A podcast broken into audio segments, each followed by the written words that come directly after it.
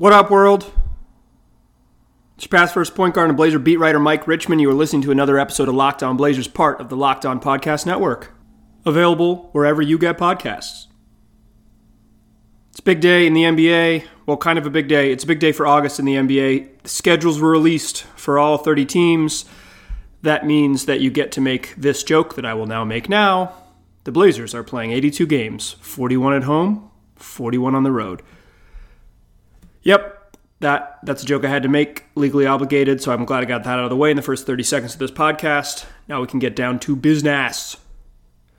So, um, you challenge me, Michael.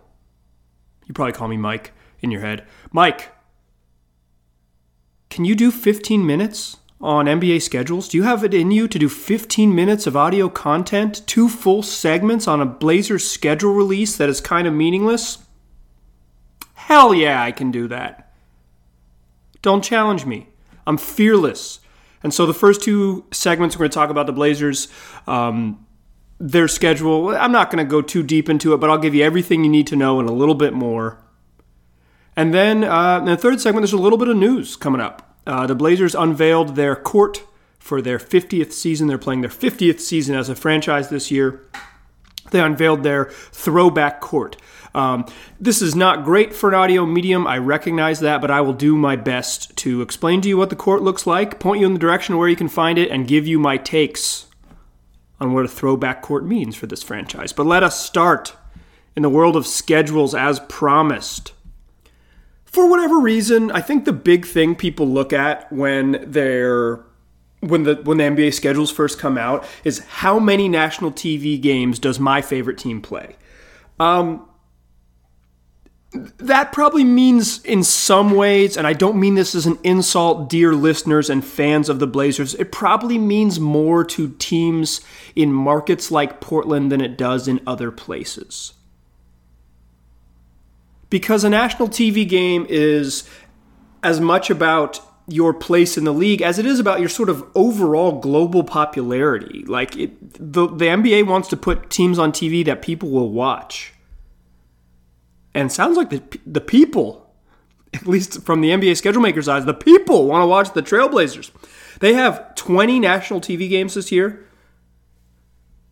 Uh, if you want to score at home, that's nine on ESPN, 10 on TNT, and one on ABC. We'll get to that ABC game later because I that has some real significance to me in terms of popularity.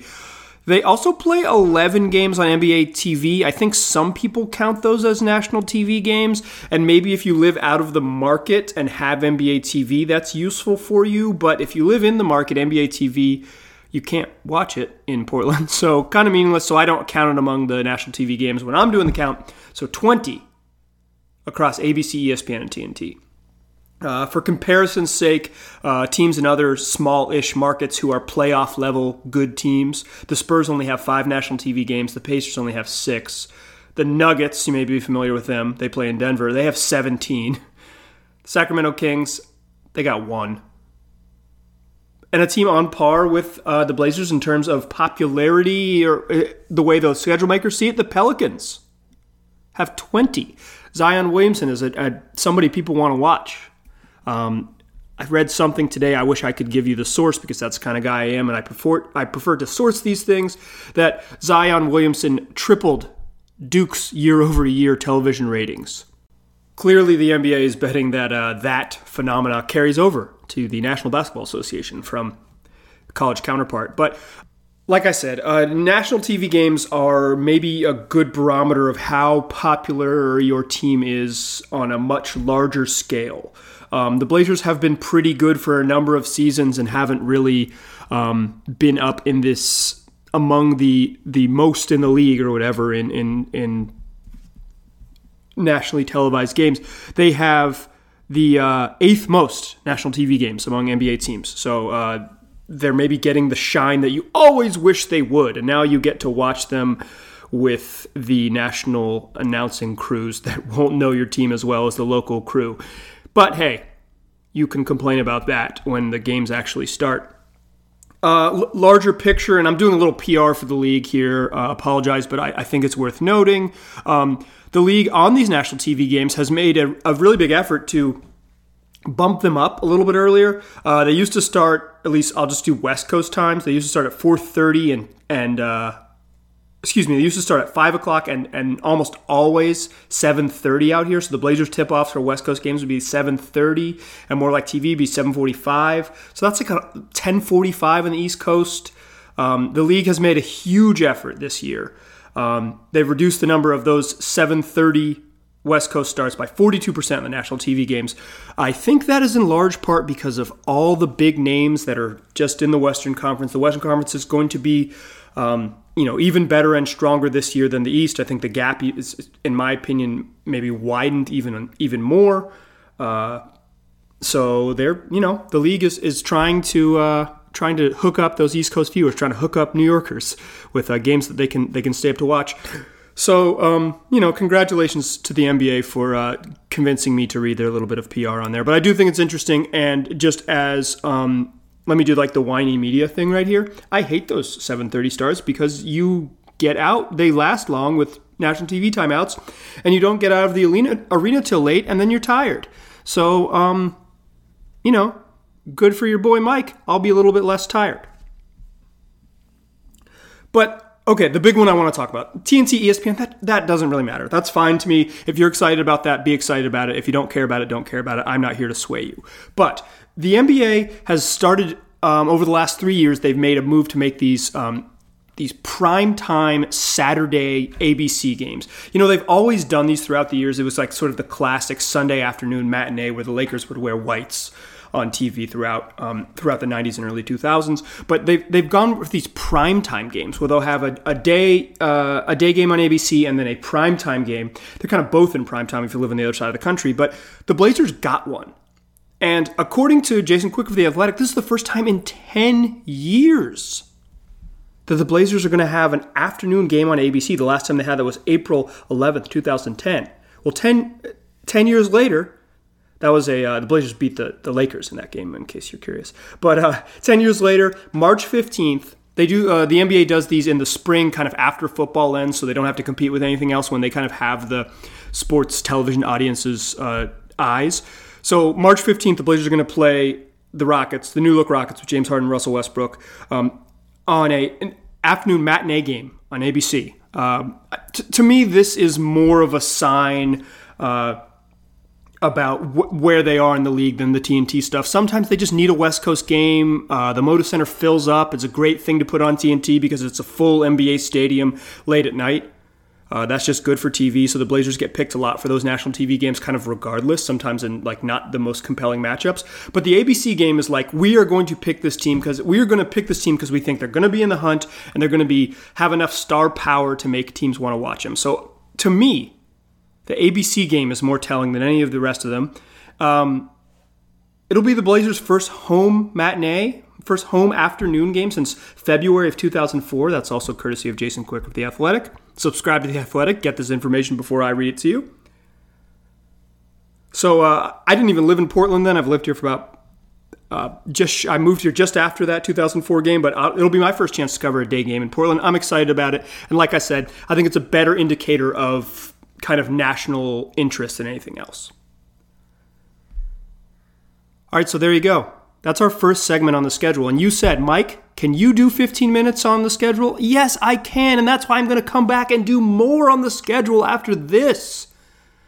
We talked national TV games. In the second segment, I want to talk about some important stretches to look out for the Blazers, kind of how tough their schedule is, and, uh, and what to look forward to when the games start in earnest in October.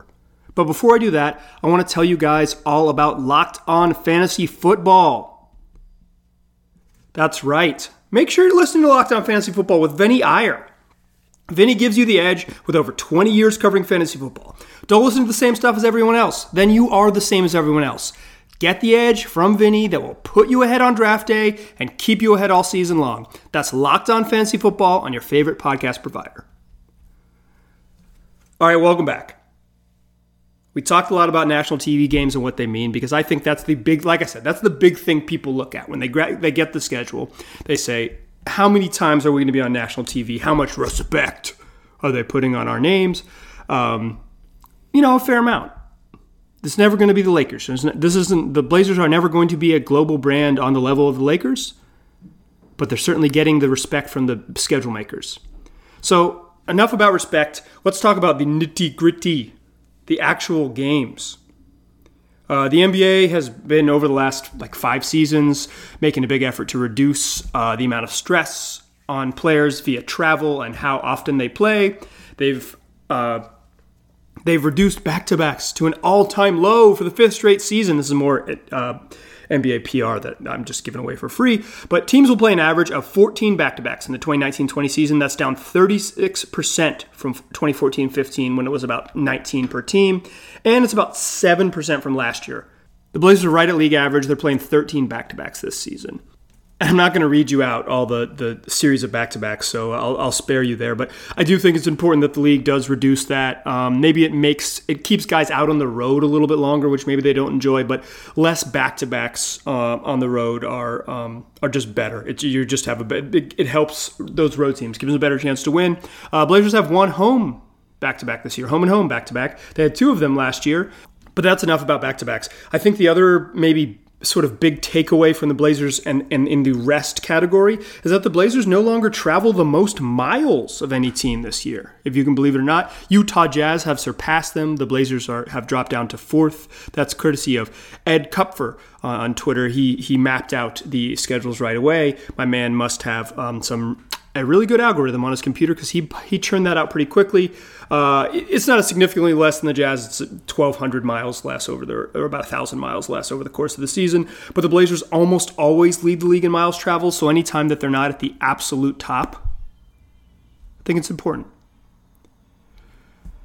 The other thing, I guess, to know when you look at the Blazers' schedule is that it starts out pretty difficult.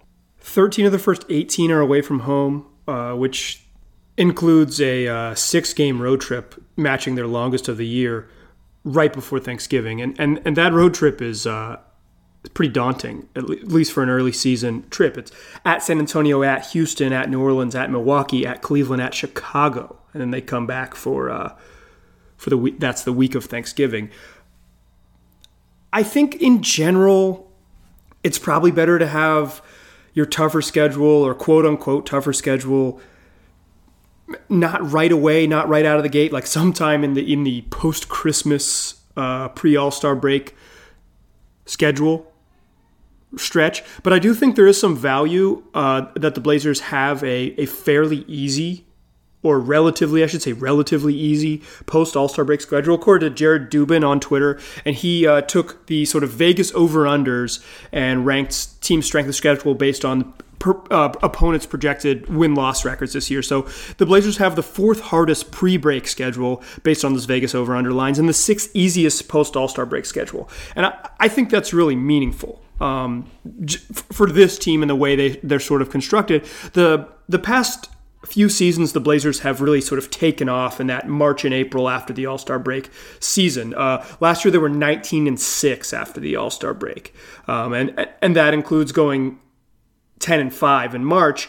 Uh, in, in 2017-18 they went 12 and 3 in March in 2016-17 13 and 3 in March they've kind of saved their seasons pretty often in this post All-Star break push right out of the break and March again this year is relatively easy for them uh, starts off with um, a couple tough East Coast road games, but then you get a homestand against Sacramento, Phoenix, Memphis, Houston, Minnesota, and Dallas. Um, I don't think other than Houston, many of those teams are going to be playoff type, playoff caliber teams. And then they go on during this same stretch, they go on a six game six game road trip. This is their second six gamer of the season, but it's Minnesota, Charlotte, Detroit, Boston, Philly, and Brooklyn. Uh, you could pretty much chalk up Philly and Brooklyn as losses at the end of that trip, but it starts off with winnable games on the road: Minnesota, Charlotte, Detroit. I mean, that's you couldn't ask for much more when you're talking about a late season long trip. Uh, I think I think I, I, think March they've made their hay in March, and I think the schedule is setting up for them to make their hay in March again. Uh, and then after March, like the end of March and, and heading into April, the the, the season really um, really oh, kind of softens up for them at the end. They play good teams, but they play them in the Moda Center. So 11 of the Blazers' final 18 games are at home, kind of bounces out that brutal uh, start to the year, including five of their last six It's a pretty good push. It's a pretty good deal. Um, I don't. We'll see where they are after they open up with that really road heavy start where they can find themselves. But if they can be where they've been, and that's right in the mix heading down the stretch, heading into the final month, final six weeks of the, of the season, they're yet again set up to make their push. And it's kind of been their signature move is to hang around, hang around, or even struggle in January if you're d- dating back a couple seasons ago, and then make that push in March and April, make that post All Star break push, be one of the best teams in the league heading into the playoffs record wise. Um, last year, you know, they rode that 19 and 6 finish to the Western Conference Finals. I, you know, previous years you would have pointed and said it doesn't really matter, but uh, there's a different data point I guess people are pointing to now. So I, I think the I think the schedule sets up nice for them. Um, but like I like I joked at the beginning, every team has tough stretches. Every team has easy stretches. Um, it kind of just depends on when you're healthy and who you play. Uh, one advantage to playing bad teams at the end of the year is that the NBA has a tanking problem, and so eight teams in the league will be actively trying to lose. So getting some bad teams. Um, at the end of the season, like the Blazers do during that March stretch I highlighted, those teams might be actively trying to lose games in March. That's good for a team trying to make a push for the playoffs. Uh, other little schedule quirk before we shift gears a little bit. Blazers only play the Lakers three times, only play the Clippers three times, and the only time they play the Clippers in Portland is the final game of the regular season. Seems like the clip we might not get to see the Portland fans locally might not get to see the uh, Kawhi Leonard Paul George duo play together in Portland this season. They might have to wait for the playoffs or for the 2020-2021 season. All right, in the third segment, I want to talk about the Blazers' season opening game. Not that they're going to be playing the Denver Nuggets on October 23rd at the Moda Center, but what surface they're going to be playing on. That's right. The Blazers unveiled a new throwback court today that they're going to use for every home game this season. I'm going to tell you guys about that in the third segment. But before I do that, I want to tell you about Locked On NFL. The new Locked On NFL is on fire, y'all. Last week, it was one of the most listened to NFL shows in the podcast universe. It's got expert analysis of, with former NFL scout Matt Williamson, hosted by Brian Peacock. It's your daily national podcast on all things NFL. So follow Locked On NFL on your favorite podcast provider. All right, welcome back. Still Locked On Blazers, still Mike Richman. Like I said, y'all, you think I, you thought I couldn't do it? You thought I couldn't do two segments on the uh, on the schedule, but I did it. I did two great segments, and you uh, you lasted through them to make it into segment three. And what we're talking about, segment three, is aesthetics. That's right. We're talking about NBA aesthetics. No games, no stats, no nothing. We're just going to talk about what stuff looks like. And the Blazers unveiled um, a pretty cool new thing today. It's their 50th season. Um, you will hear tons about that. They're going to do lots of little things to celebrate their 50th season in the league. Uh, they're likely going to wear a a little jersey patch to commemorate it. They've got a, a five with the zero as the pinwheel logo that they're going to be um, busting out a whole bunch of. But in addition to that, the big thing that they unveiled today is a court the floor that they're going to play on. They are going to, for all 41 home games at the Moda Center this season, they are going to play on this new court, which is actually their old court, except they just sanded it down and repainted it because this is Portland, y'all, and we love to recycle. But the new court features a lot of things I think you will like. Uh, it's got the white keys, reminiscent of the uh, of the uh, sort of 1970s early teams, uh, with the with the red arc just above the uh, free throw line. Uh, you've got that blazer red outline of the court and, and a light hardwood, um, white hardwood interior. Uh, there's no like tone difference in the tone of the hardwood inside the three point line, outside three point line they had in the old Moda Center. We just got one flat hardwood color down, except for the the parts that are in the key, uh, and and you've got the Trailblazers throwback fonts that are very reminiscent of the Blazers of the 70s. This that sort of all lowercase rounded font that you'll remember from the uh, the Bill Walton uh, and even Sidney Wicks, if you go back far enough, uh, Blazers. Uh, Portland on one end, Trailblazers on the other, and then on the uh, the side of the court that's going to be the media side, not where the benches are. It says Rip City EST 1970. Uh, what you do get to make it a modern court is the corporate logo, Moda Center, painted right there on the floor. I don't know how y'all feel about that. That um, to me, it's meaningless. But if you feel like uh, Moda, feel like Moda kind of takes away from the uh, from the throwbackness of it, I wouldn't blame you. Um, here are my quick thoughts. Other teams do throwbacks for um, specific nights. The Indiana Pacers, the Sacramento Kings, and the Golden State Warriors. There might be other teams, but off the top of my head, three teams I definitely have watched play on throwback courts. The Kings build an entire light blue kind of uh, Kansas City Monarchs, Kansas City Kings um, old throwback court for a handful of games, five or six game, home games a year.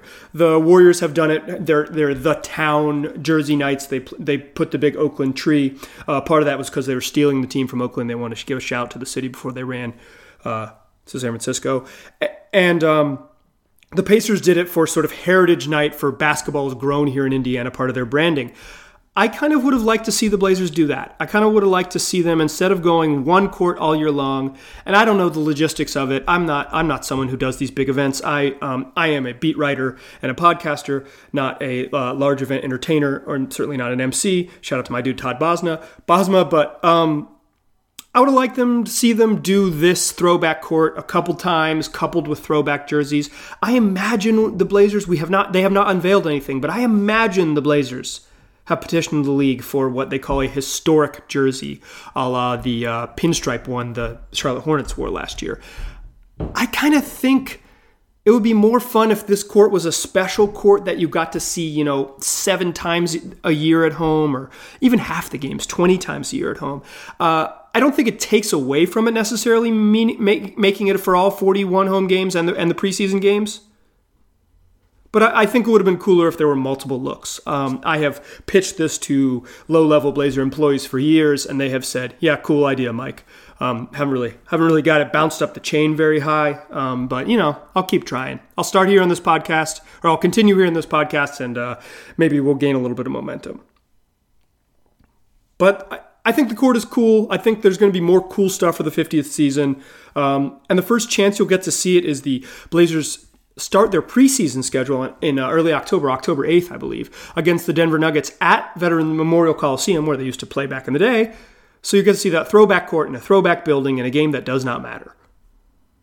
But after that, you'll get to see it opening night, October 23rd, when the Blazers host the Denver Nuggets. I didn't talk about that game because leading up to the season, I'm going to have to talk about that game a lot. And listen, it's only August. We don't need to talk about the games in August. In August, we need to talk about scheduling quirks and aesthetics. And that's what I gave to y'all today. And I really appreciate you listening. Tell your friends about Locked On Blazers. They can get this podcast wherever they already get podcasts Google Podcasts, Apple Podcasts, Stitcher, Spotify, and on the Himalaya app. Appreciate you guys rocking with me. I'll talk to you real soon.